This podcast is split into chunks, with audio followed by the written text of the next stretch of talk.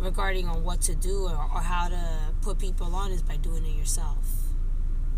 Word. So if you feel like that these events, these jams, these whatever social gatherings that we be at, if you feel like they're not documented properly or you know portrayed to the world as it as it should be feeling, then you're not doing it justice.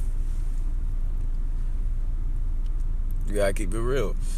So, but I think people get put on just by watching shit and hearing.